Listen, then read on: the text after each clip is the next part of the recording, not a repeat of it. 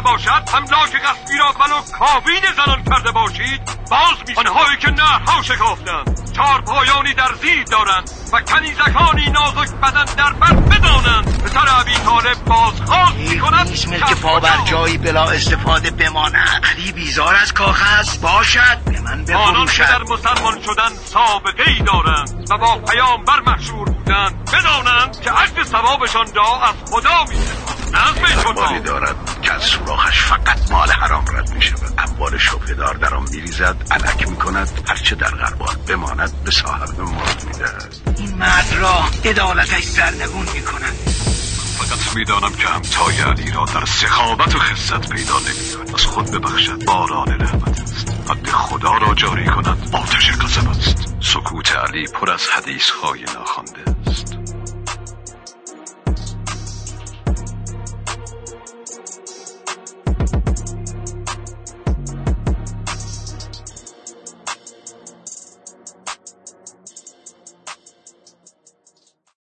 بسم الله الرحمن الرحیم. در این جلسه می‌خوایم از مشکل آقازادگی و اشرافزادگی بعضی جوانها و اثرش بر جوانهای دیگه بگیم. اینجا هم باز ریشه در همون مشکل مادر داره که نظام طبقاتی و تبعیضی است که این مشکلات همه در پی او میاد. اگه یک نگاهی به بافت جمعیتی کوفه بکنیم می‌بینیم یه شهری ابتداعا به ظرفیت چل هزار نفر ساخته شد 20 هزار نظامی مسلمان وارد اون شدن که همه در واقع سربازان و فتوحات بودن.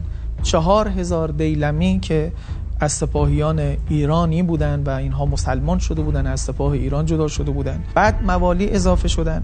کسایی که در واقع غیر عرب بودن و تحت الحمایه یک قبیله قرار می گرفتن. رئیس قبیله با اونها یک معاهده ای می بست. یک ولایی رو موجب می شد که اینها رو بهشون موالی می گفتن.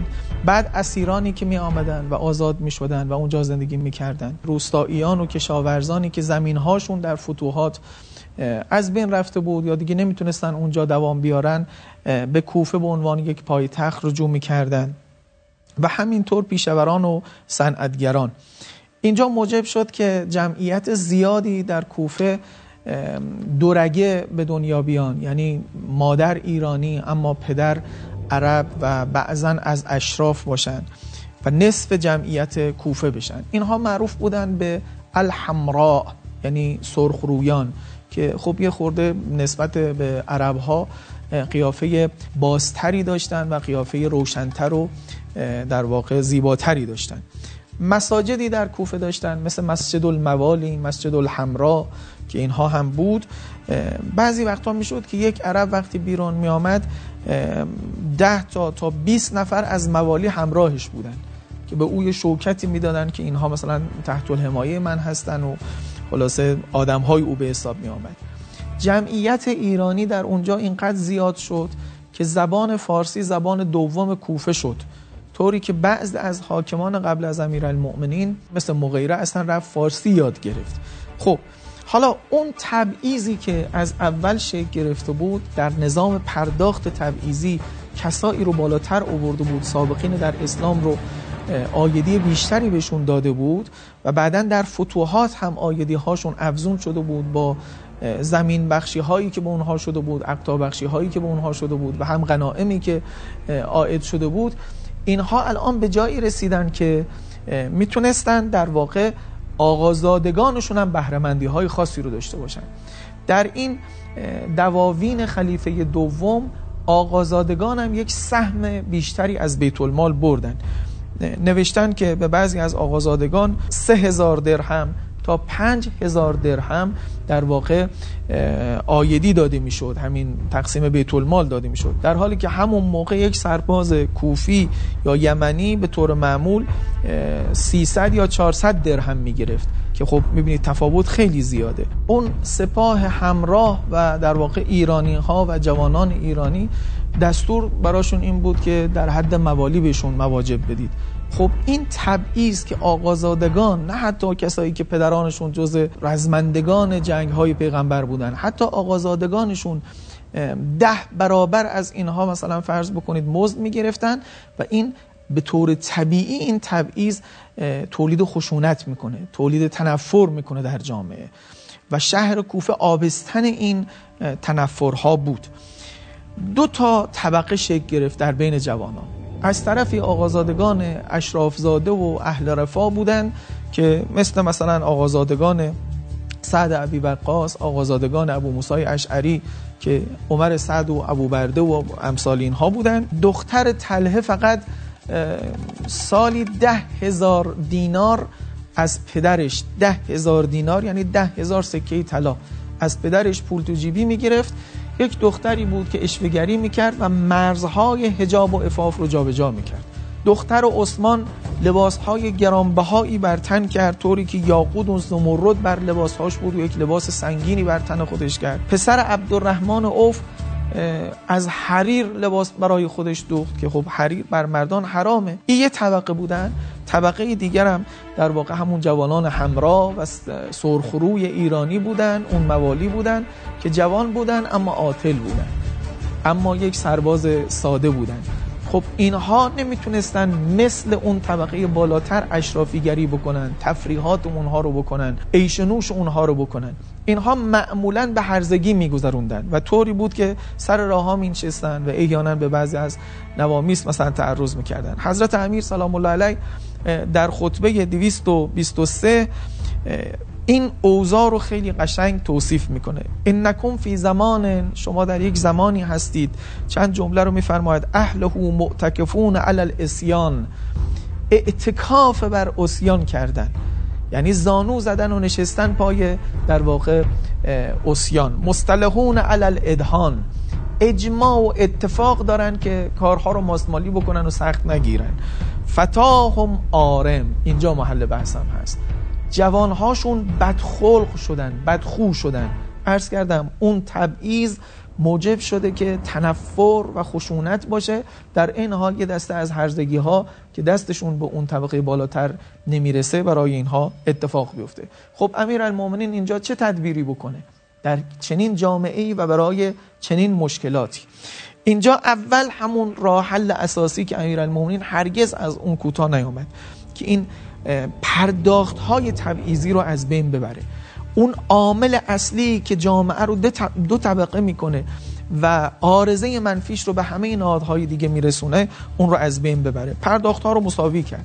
وقتی بهش اعتراض کردن یک چوبی رو روی زمین برداشت و بین دو انگشتش گذاشت گفت من هر چقدر کتاب خدا رو بررسی کردم فرقی بین فرزندان اسماعیل و فرزندان اسحاق پیدا نکردم. پس این کار اساسی اولش که پرداخت همه رو بستویه کرد. فردای حکومت امیرالمومنین اون جوان یک لاقبای ایرانی با پسر اون شریف زاده به سویه سه دینار گرفتن و هیچ تفاوتی بینشون نبود. دوم جلوی تبذیر رو گرفت. تبذیر یعنی مصرف کردن مال در غیر مورد خودش. مثلا ما بیایم الان طلا برای زینت کردن زنان روی روکش پیتزا بکنیم توی بستنی قرارش بدیم. اینا تبذیره. اگر کسی تبذیر رو ادامه بده به لحاظ شرعی باید از تصرف در مال خودش ممنوع بشه. یعنی اجازه ندن در بقیه مالش تصرف کنه چون حکم سفاحت براش میشه. سومین سیاستی که انجام داد یک مفاهمه اجتماعی با اون جوانان طبقه پایین انجام داد. رفت سراغشون دید که عجب اینها بعضیاشون سر کوچه ایستادن و به نوامیس نگاه می‌کنن. گفت این کار خوبی نیست. اونها گفتن ما کار دیگه نمی‌تونیم بکنیم تفریح دیگه ای نداریم همینجا ایستادیم. یه عهدی باشون بست. نکته مهمی است مفاهمه اجتماعی. یک حاکمی با استانداردهای امیرالمومنین اینجور موزلات اخلاقی جامعهش حل می‌کنه. یک مفاهمه اجتماعی بست که خب اگر اینجا ایستادید باید به این شرط باشه که چشمتون دنبال نوامیس مردم نباشه رهگذران رو نپایید اینجوری. جواب سلام بدید و گمشدگان رو راهنمایی بکنید. تو بعضی نقلای دیگه هست امر معروف نهی از منکر بکنید. اونها هم قبول کردن و پذیرفت. بعدا از بعض از همین جوانان کسی مثل زازان پیدا شد. زازان یک جوانی بود از همین ایرانی های عجم که آنجا بود و خواننده بود. می در جمع همین ها می‌خوند و این ترانه های مثلا محلی خودشون رو می‌خوند که بعدا امیرالمومنین به او قرآن آموزش داد و او چنان رشد و تعالی و تربیت پیدا کرد که جز ملازمان سلمان فارسی بود. تا وقتی که سلمان فارسی از دنیا رفتم کنار سلمان فارسی بود و تیول ارز امیرالمومنین رو هم دیده که از کوفه به مدائن آمده برای دفن سلمان فارسی. زازان از راویانی شد که شیعه و سنی او رو توصیق کردند یعنی این به عنوان یک نمونه هم برخورد تربیتی با فرد و هم ساختار اجتماعی رو با یک مفاهمه اجتماعی درست به سمتی می‌بره که این جوانان طبقه فرودست هم دچار اون آلودگی ها نشن. به تفصیل در این باره هم باید سخن بگیم.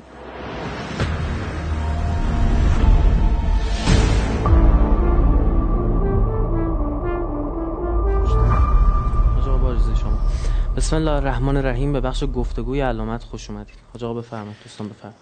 ما در خدمت شما اگه اجازه بدید من شروع کنم. حاج آقا تو صحبت هاتون شما از یک طبقه دورگه 20 هزار نفری صحبت کردین که شاید خیلی ها اولین باره که میشنون یه اعداد و ارقامی ارائه شد. لطف می‌کنید هم در موردش بیشتر برامون توضیح بدید و هم سند هایی که موجوده هم اگه ارائه کنید ممنون میشم. بله. حالا ما کلا وقتی درباره امیرالمومنین صحبت میشه مستقیم میریم سر جنگ سفین و جمل و اینها. از کوچه خیابانهای کوفه و زندگی شهری کوفه و آداب و رسوم و فرهنگی که شکل گرفته اونجا کمتر پرداخت میشه. لاقل تو رسانه و فیلم ها و سریال ها و امثال اینا. ببینید کوفه وقتی مثلا سال 17 هجری تأسیس شده اول به یه ظرفیت شهر 40 هزار نفری بوده که تا 40 هزار نفر رو ظرفیت داشته باشه.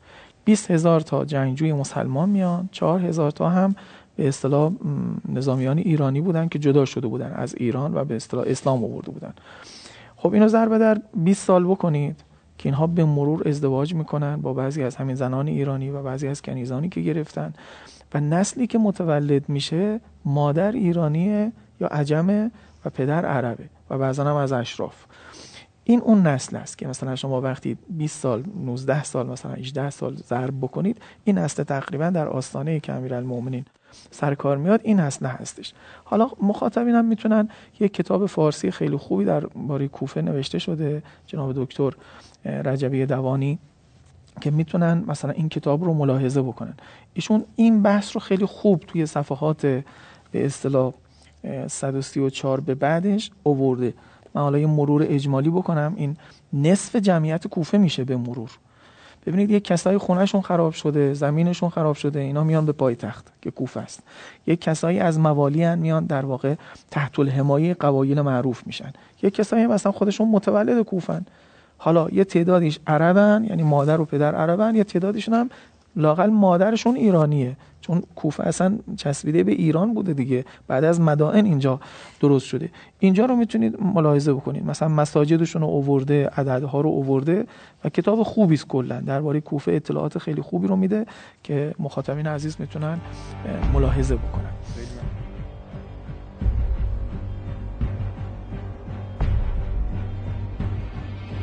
خواهش می‌کنم.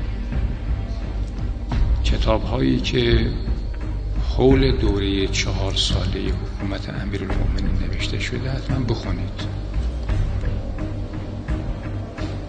در امام معصوم امام مقتدر شجاع توانمند در طول تاریخ اسلام بعد از پیغمبر در سابقه کسی مثلش نبود.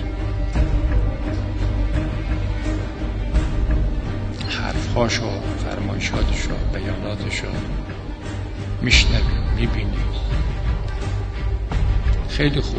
من اینجا شما رو حواله میدم به این کتاب پسر آقای دوانی به نام کوفه و تأثیر اون در سرنوشت تاریخ اسلام. کتاب قطوری است اما کتاب مهمی است. خود مرحوم های دوانی هم برش مقدمه خیلی مهمی نوشته. خب تاریخ نگار و تاریخ نویس بزرگ مهمی بود. من این را با دقت این کتاب را خوندم. کتاب های دیگری هم در این موضوع مطالعه کردم.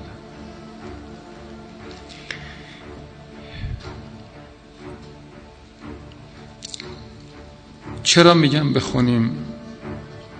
چون در هر جریان مهمی آفتهای مهمی هم به وجود میاد.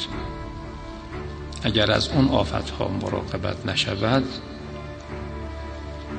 اون جریان مهم و اثرگذار به دلیل اینکه مورد توجه و طمع هست شما می‌بینید در دوره معاویه معاویه با خلفای ما قبل امیر کاری نداشت. چرا کاری نداشت؟ اصلا جنگی بر علیه اونها نمی کرد اقدامی بر علیه اونها نمی کرد توطعه بر علیه اونها انجام نمی‌داد. چون اونها کاری به اون نداشتن. مثل همین وضعی که امروز ما داریم در جهان امروز.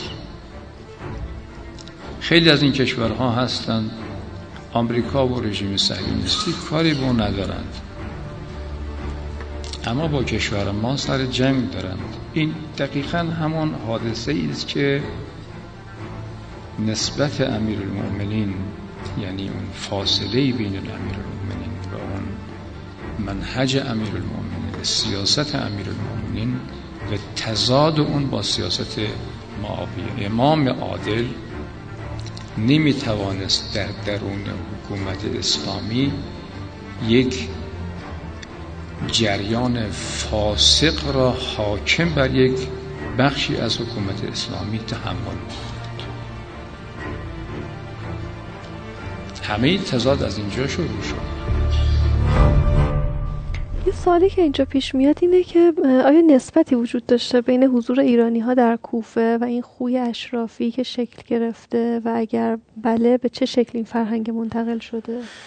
این هم سوال خوبیه. ببینید ایرانی ها از طرفی خب یه تمدن بوده دیگه.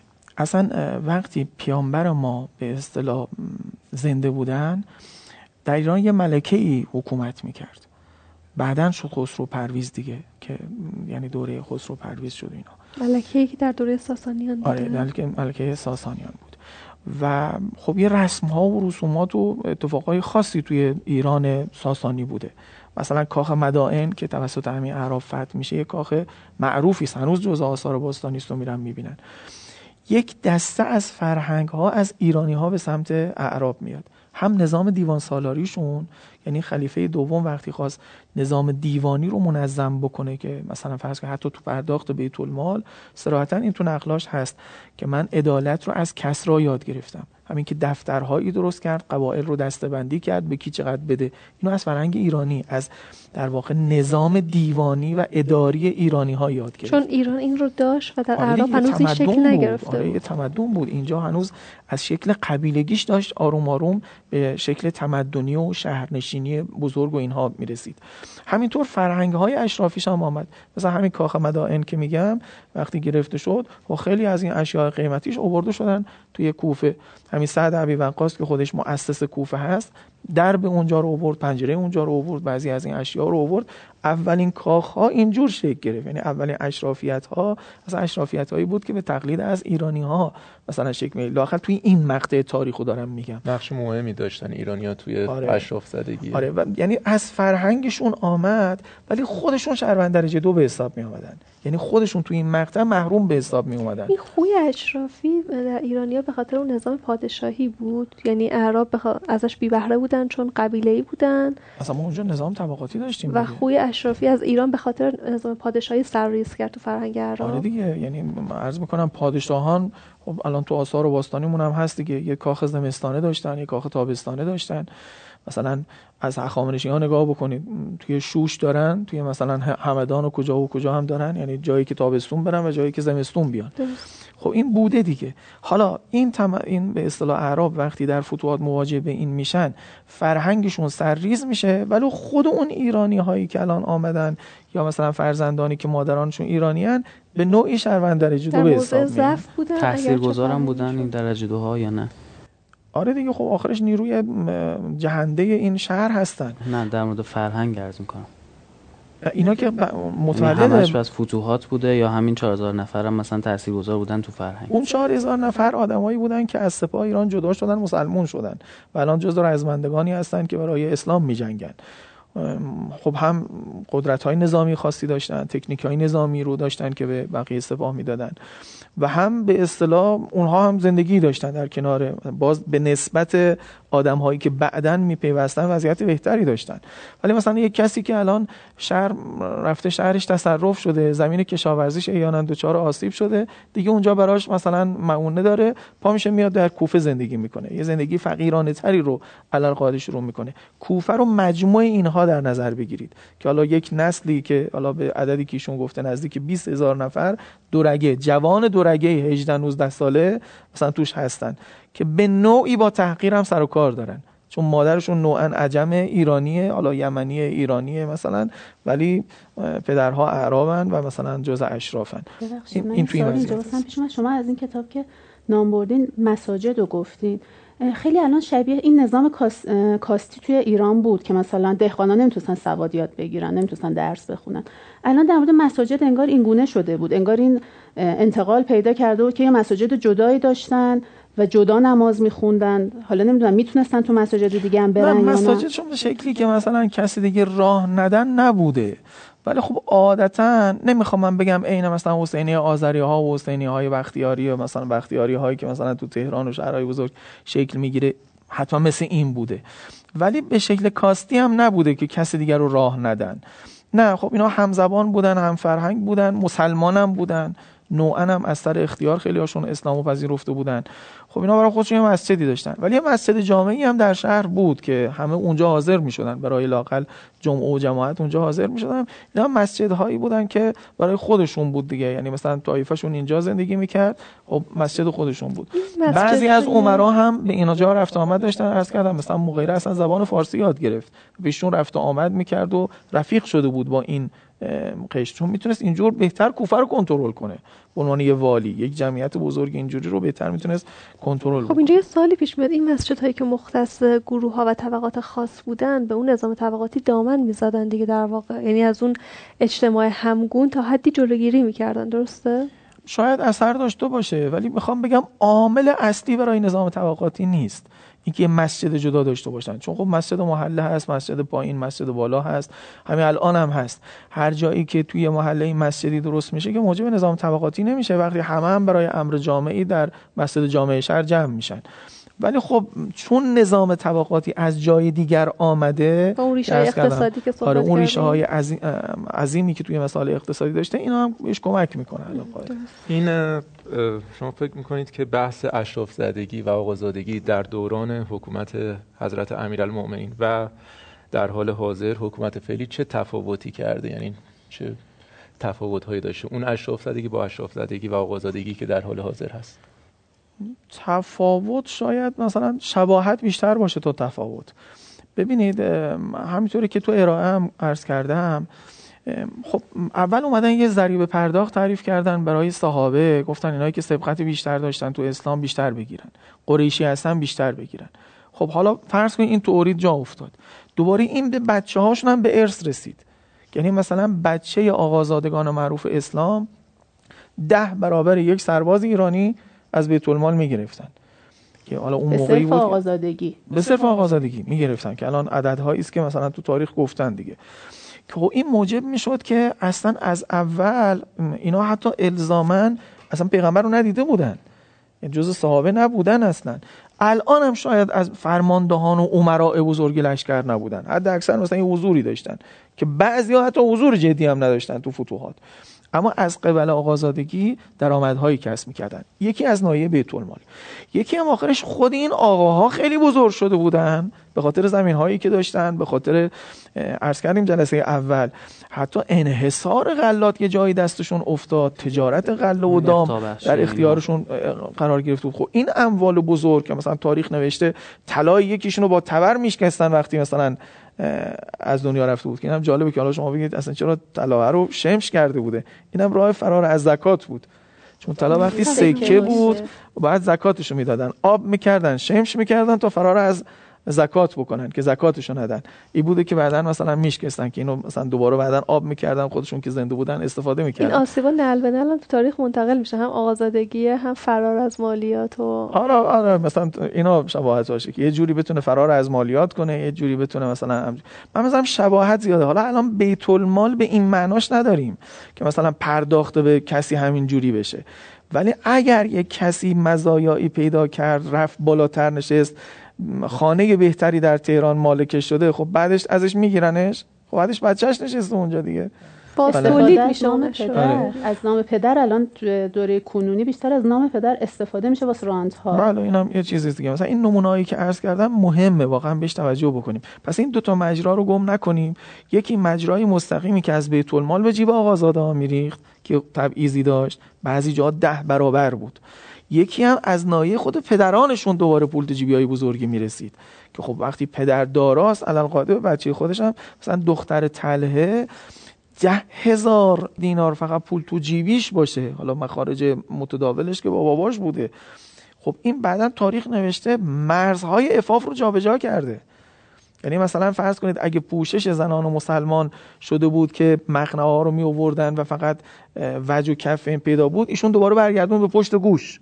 یعنی همون جایی که آیه حجاب سرش آمده بود آیه ستر و پوشش سرش آمده بود که بیارید جلو که به عنوان الگو هم پذیرفته شد؟ چون دیگه معروف بودن اینا مثل سلبریتی بودن. آره یه جوری مثلا شاخ بودن دیگه تو دنیای اون روز. طوری بوده که مثلا حاکم مکه ایشونو میشناخته و خاطرخواش بوده. مثلا می‌رفته مکه مکه شهری است که آخرش همینجوری آدم می‌تونه سرشو بندازه پایین بره داخل شهر. یعنی هر کی خواست وارد مکه بشه باید یه عمره انجام بده. تشریفات این بیت مکرمی است که تو مکه خدا قرار داده. آمده عمره انجام بده خاطرخواهش که حاکم مکه هست آمده سر مثلا پلکان نشسته تماشاش می‌کنه. رسید به وقت اذان. گفتن وقت اذانه باید اذان بگیم. گفت اگر دختر تلهه تا مثلا غروبم تواف بکنه اذان به تاخیر میفته این اتفاق افتاده واقعا. این همون یعنی- خوی اشرافیه که میگیم ذائقه فرهنگ جامعه رو تغییر میده یعنی صرف بریز بپاشه نیست که مشکل داره. اون فرهنگی که با خودش سرریز می‌کنه است که حالا بریزی و پاشه هم مشکل داره دیگه. وقتی یه کسی نون نداره برای خوردن یا تازه مثلا همون جمله از امیرالمومنین خطبه 129 که چند بار تکرار کردیم.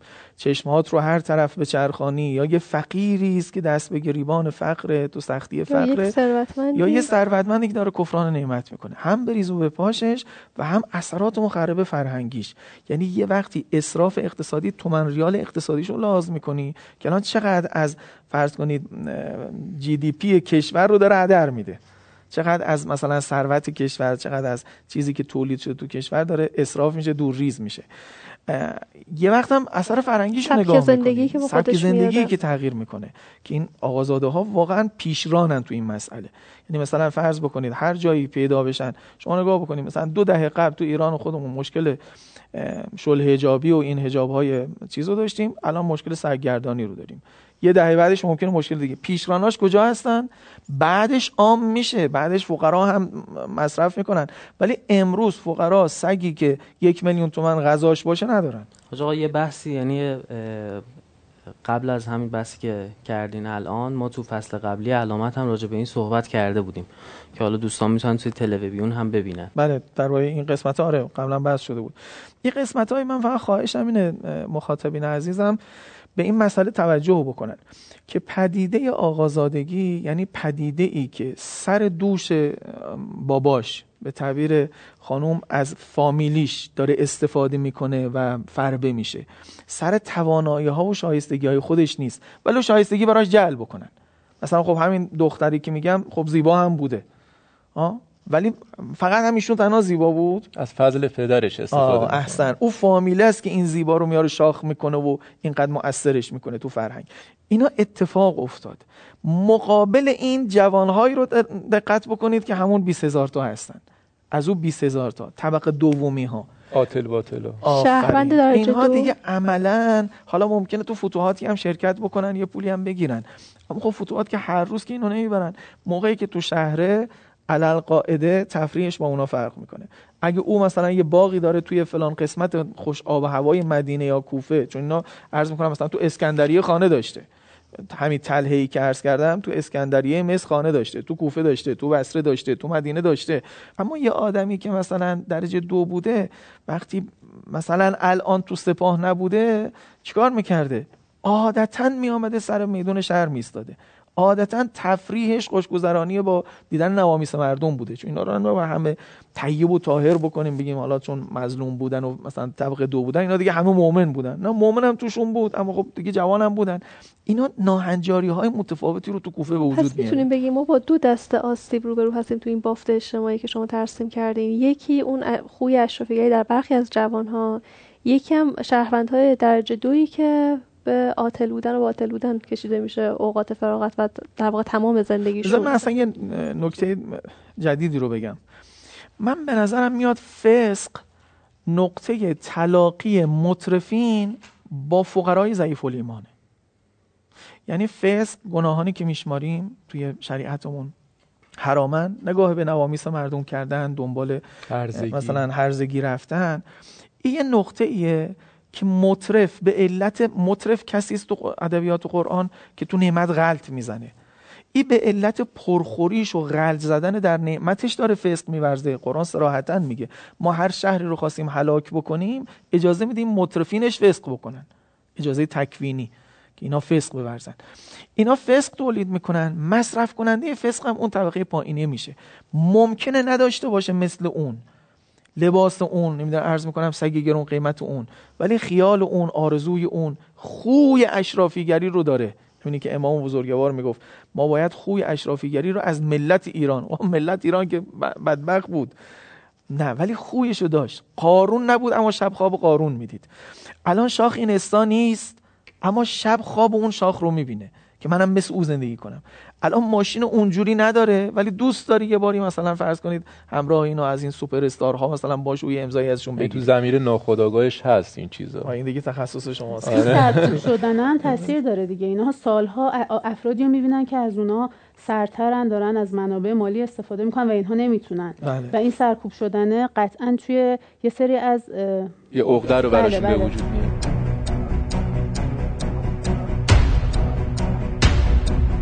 اون روزی که دولت ما توجه به کاخ پیدا کرد اون روز است که باید ما فاتحه دولت و ملت را بخوانیم. اون روزی که مجلسیان روی کاخ نشینی پیدا کنند خدای نخواسته و از این خوی ارزنده پوخ نشینی بیرون برند اون روز است که ما برای این کشور باید فاتحه بخونیم اون روزی که توجه اهل علم به دنیا شد و توجه به این شد که خانه داشته باشم چطور؟ و زرق و برق دنیا خدای نخواسته در اونها تأثیر بکند اون روز است که باید ما فاتحه اسلام را بخوانیم. مادامی که این ملت این حالی که الان دارند که توجه به معنویات تای حدودی و این جوانهای ما توجه به معنویات دارند و این تحول عظیم پیدا شده است در اونها که شهادت را با جان و دل می‌خرند. مادامی که این محفوظ است این جمهوری اسلامی محفوظ است و هیچ کس نمی‌تواند به او تعدی کند. اون روزی که زرق و برق دنیا پیدا بشد و شیطان در بین ما راه پیدا کند و راهنمای ما شیطان باشد اون روز است که قدرت ها می توانند در ما تاثیر کنند و کشور ما را به تباهی بکشند. همیشه این کشور به واسطه این کاخ نشینا تباهی داشته حضرت امیر توی نهج البلاغه میگه شما در یه زمانه دارید زندگی می‌کنید که اعتکاف بر اسیان شده. شما اعتکاف می‌شناسید دیگه. اعتکاف یعنی مثلا همه هم و غمت رو این کدوم خطبه است؟ خطبه 223 اگه اشتباه یاد داشت نکرده باشم. که معتفقون علل اسیان اعتکاف کردن بر اسیان. بعد میشماره خصلتاشون مصطلحون علل ادهان چقدر زیبا.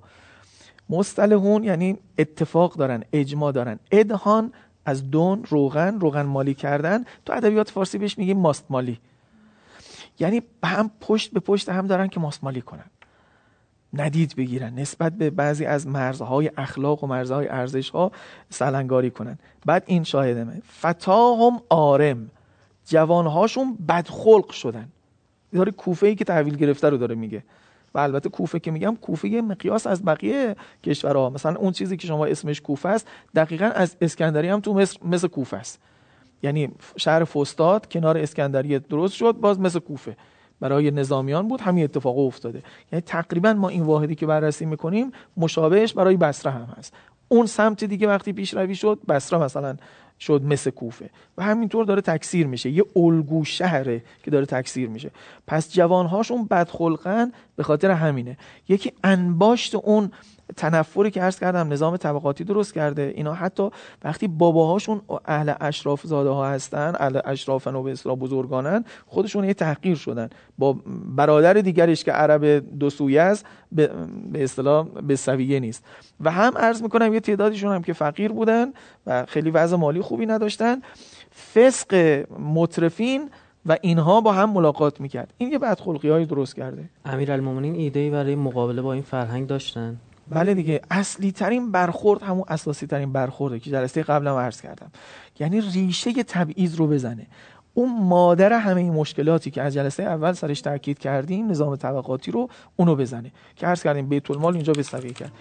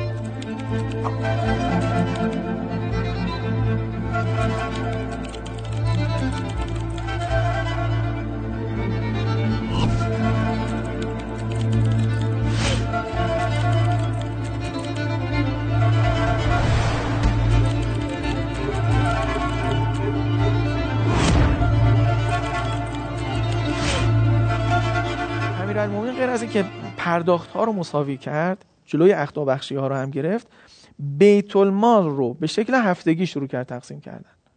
این جالبه شاید مثلا مخاطبین یه مجموعه روایتی داریم که امیرالمومنین هر پنجشنبه بیت المال رو خالی می‌کرده اون بیت المالی که باید تقسیم می‌شده. و توش دور کرد نماز میخونده دعا می‌کرده خدای اون چیزایی گردن من بود. شاید خوب باشه توجه بکنید. قبلش من یه چطوری بود. سالانه بود. سالانه تقسیم می‌شد. سالانه وقتی تقسیم می‌شد دو اتفاق منفی داشت. یکی یه مال درشتی یک سال همینطور حبس میشه. کنز میشه. قرآن چقدر گنج کردن و کنز کردن و مذمت کرده که الذین یک نزون از ذهب و الفضه یعنی اونایی که مال رو از چرخه تولید در میارن میرن انباشتش می‌کنن. خب خود حکومت داشت این کارو می‌کرد. یه مال بزرگی رو یک سال انباش کرده بود یه جایی. تو چرخه تولید نبود. تو چرخه ایجاد شغل و ایجاد ثروت برای کل جامعه نبود. یه آسیبش آسیب دیگرش این بود که وقتی تقسیم می‌شد سالانه مال درشت میآمد سراغ اونهایی که فضیلت پرداخت داشتن. مال باد آورده میآمد. مال باد آورده هم خصوصیتی که باش فسق ورزی خیلی بیشتره. خب حالا یا سرمایه گذاری می‌کردن می‌رفتن جای دیگه که اون زنجیره نظام طبقاتی رو هی تکمیل می‌کرد یا مثلا دست بچه هاشون میافتاد و این فسق و فجور دوباره هم باشته سرمایه می‌شد به نوعی دیگه. آره دیگه. سرمایه گذاری آره دوباره هی فاصله بیشتر آره. مردم کوفه توی دوره خلافت امام علی به هفت گروه تقسیم می شدن. به نمایندگی از هر گروه یه نفر می اومد مسجد کوفه و سهم اون عده رو از مولا می گرفت آخه امیرالمؤمنین هر هفته روزای جمعه تو مسجد سهم مردم از بیت المال بهشون می‌داد. یکی از این روزا وقتی اموال به طور مساوی به هفت قسمت تقسیم شد یه قرص نون باقی موند. همه منتظر بودن ببینن اون قرص نون به کدوم گروه می‌رسه. اما حضرت اون نون رو به هفت قسمت مساوی تقسیم کرد و به دست نماینده های مردم کوفه سپرد. واسه همین ماجره هاست که یه شاعر و نویسنده مسیحی میگه علی علیه السلام در محراب عبادت به خاطر شدت عدالتش کشته شد. با این مخالفت کرد. هفتگی تقسیم کرد و به سویه تقسیم کرد. اقتا بخشی رو هم تعطیل این اصلی ترین جاش. و رفت سراغ این که اون جلسه هم گفتیم. منزلت بده اون طبقه محروم. همینجا آقای دوانی خیلی خوب اوورده. خوب از رو اصلا بخونیمش. که مثلا فرض کنید اشعث آمد اعتراض کرد به امیرالمومنین که مثلا شما اینها رو بر ما ترجیح میدی.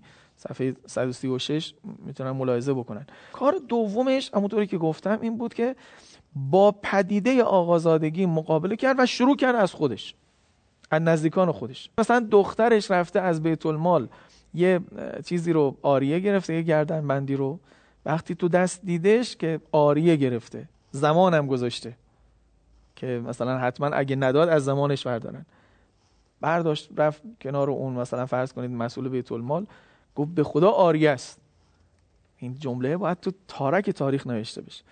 گفت اگر غیر از این بود اولین هاشمی بود که انگشتاش رو قطع می‌کردم. من الان به عنوان آریه بهش دادی اومدم اعتراض می‌کنم.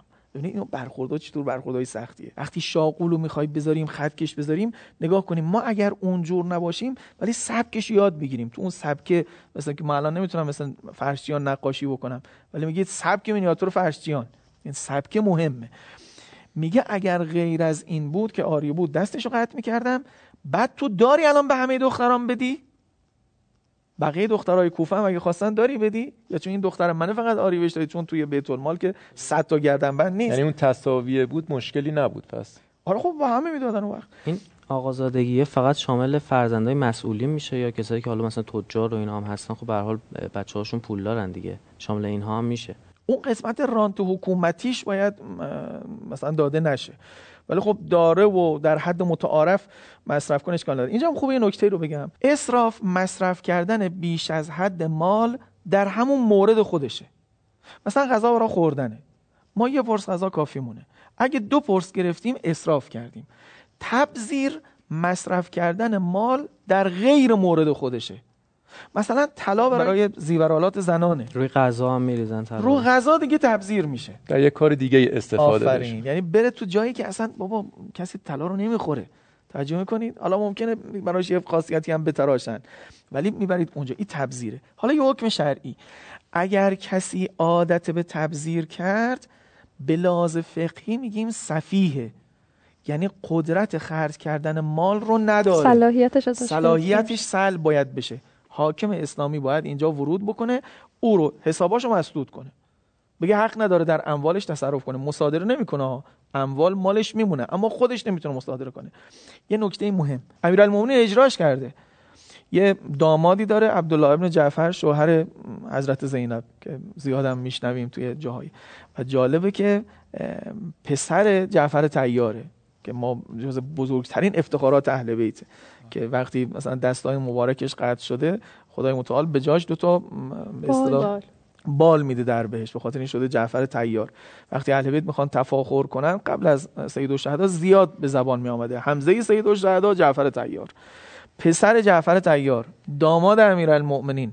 چون یه ذره اهل تبذیر شده بوده امیرالمؤمنین می‌خواد تصرف در اموالش رو من بکنه. بگه کسی حق نداره تصرف کنه. اونم زرنگی می‌کنه میره زبیر رو شریک خودش قرار میده که خودش تنها نباشه چون با آمدن شریک دیگه او خودش نیست که تصرف کنه. حاج آقای مطلبی هم که فرمودین خیلی جدید بود. مال پسر جعفر بله بله. اینم میشه سندش رو لطف کنید که اگه خواستن دوستان مراجعه کنن؟ اینو ابن ابل حدید در شرح نهج البلاغهشون آورده. جلد یک صفحه 53 نقل کرده. دیگران هم نقل که اخبار و توال و جاهای دیگه هم نقل کردن ولی سرراسترینش همین شهر نجل بلاغه ابن ابل حدید یه سوال بفرمایید. یه سوال لابلای این تبذیر که شما فرمودین. الان که تو جامعه ما مد شده حالا ای که وضع مالیشون بهتر هست دندون طلا می‌ذارن می‌تونیم بگیم که مستاقی از همون تبذیر هستش؟ باید بحث بکنیم سرش. من الان تو مقام فتوا نیستم. یه وقتی چون تنها شیعی بود که زنگ نمی‌زد و می‌شد نگه دارن توی دهان استفاده می‌شد. الان که دندون و چیزای دیگه هست شاید مثلا اگر به شکل تجملاتی باشه چون یه وقتی در زمانهای قدیم استفاده میشه به عنوان تنها فلزی که مثلا زنگ نمی‌خوره و می‌تونه نگهدارنده باشه مثلا. از این حیث اگه باشه خب چاره ای نیست یعنی جایگزین نداشته. ولی اگه جایگزین باشه و مصرف من دلم می‌خواد اینجا رو یه توجهی بکنید تو زمانی که هستید که مثلا همین. الان می‌بینید درباره مغازه هایی که مثلا بیهجاب رو مشتری بیهجاب دارن دربارش هم میشنویم که اینها رو پلم بکنید اینا رو اجازه ندید. من حسرت می‌خورم. کاش دو دهه قبلش دادستانی ورود می‌کرد جلوی تبذیرها رو می‌گرفت. وقتی همین فروشنده های لاکچری پیدا می‌شدن توی برج میلاد پیدا شد بستنی فروشیش پیدا شد جاهای دیگه و ما فقط خبرش خوندیم. نشنیدیم دادستانی ورود بکنه و بره اینها رو پلم بکنه به علت تبذیر. به علت تبذیر.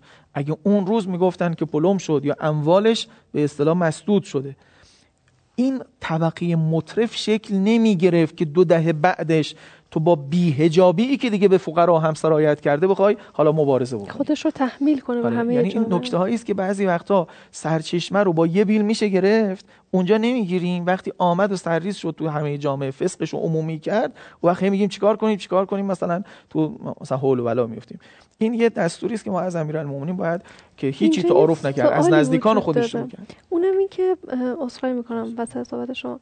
اونم که ما در واقع وقتی داریم منش امیرالمومنین رو بررسی می‌کنیم می‌بینیم یه مبارزه با ریشه های اقتصادی تبعیض ایشون دارن یه مبارزه فرهنگی دارن که در واقع میشه همون سبک زندگی خودشون رو ترویج میدن به عنوان ساده زیستی. یعنی در واقع یه بال فرهنگی داره یک بال اقتصادی داره مجموع اصلاحات ایشون. خب اینجا ما راجع به این گروه اشراف صحبت کردیم. اون گروه دیگه اون جوانهای عاطل اونها چه مواجهه‌ای با حضرت علی دارن؟ حضرت علی برای حل اون معضل چه برنامه‌ای اینم خیلی خوبه. حالا تو ارائه اشاره کردم خب اینجا بیشتر توضیح بدم. ببینید امیرالمؤمنین عرض کردم خیلی خوب گفتید. هم اون قسمت سرچشمه های اطراف رو شما اینو دیگه جا بیفته برامون به حسب قرآن که مطرفین ریشه فسقن. اونجا رو بخوش کنه. این کسایی که طبقه پایینن اما مصرف کننده میشن رفته باشون تفاهم اجتماعی کرده. تو نقل تاریخ هست که وقتی یه عده که عرض کردم خب عادتا میستادن سر کوچه ها دیگه. تو معابر میستادن اینا تفریحشون اینجا بود دیگه. یه جایی مثلا جایی برای اسکی و نمی‌دونم کجا و کجا که نداشتن برن. اینجا میستادن مسئول هم نبود از اینکه متعرض به معارم بشن معارض نوامیس مردم بشن. اینجا رفت باشون یه تفاهم اجتماعی کرد. به چه معنی؟ اشتغال زایی بوده یا نه؟ چیز او که جای خودش که کمک بده اینها ازدواج کنن اینها اشتغال پیدا بکنن. آمده رفته گفته از اینجا این, این کارو نکنید اینجا نشینید. گفته ما کاری نداریم دیگه عاطلیم اینجا چیکار کنیم؟ اینجا نشینیم کجا بشینیم؟ گفته خب به شرطی موافقت می‌کنم که چند تا چیز رو رعایت کنید. یک این که چشمان خودتون از نوامیس مردم نگه دارید. دنبال نوامیس یعنی مردم معاهده هم می‌کنه یه جوره. یه جور معاهده است. حالا چیزی نوشته نشده. یک معاهده شفاهیه. دوم این که جواب سلام بدید. یعنی سلم و صفا تو جامعه شرایط. و یکی هم گمشدگان رو راهنمایی کنید. توی نقل دیگه هست نهی از منکر هم بکنید. نه تنها خودتون نگاه اصلاح می‌خواسته آره. کنه اینا رو. این نقش اجتماعی براشون طراحی می‌کنه. آره. یعنی می‌خواد بگه الان که اصلا من یه تکنیکی از تعبیر تکنیک می‌کنم شاید. تکنیکی تحت عنوان کفاره فرهنگی. امام صادق علیه السلام میفرماید کفاره داخل شدن در دستگاه سلطان جور اینه که کمک کنی به برادران دینیت. مثلا علی ابن یقتین وقتی میره تو دستگاه عباسی و ناچاری که بره خب نباید کمک بکنه آدم به ظلمه حالا که هستی کفارت. کفار یعنی پوشاننده. او چیزی که اثر اون کار بده رو از بین می‌بره. میشه براشون آره دیگه واجب میشه این کفاره. ما الان کفاره ای که روزه نگرفتیم مثلا اطعام بدیم و می‌شناسیم. ولی این کفاره رو هم باید بشناسیم.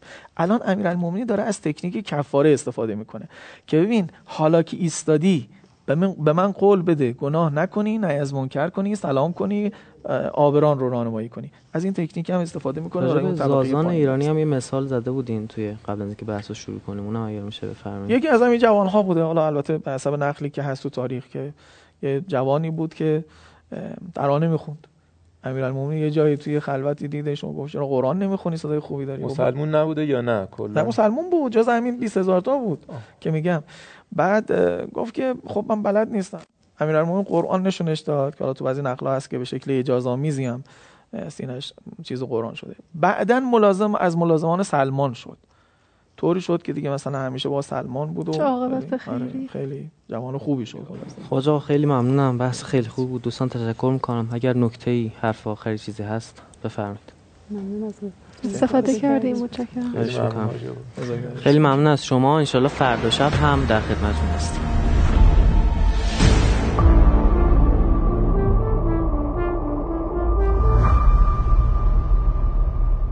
یا علی جانها فدای جان تو. هم زمین و هم زمان قربان تو.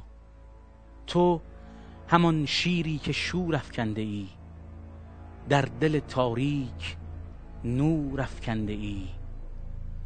محفلی داریم با یاد تو خوش با تو و با یاد و امداد تو خوش.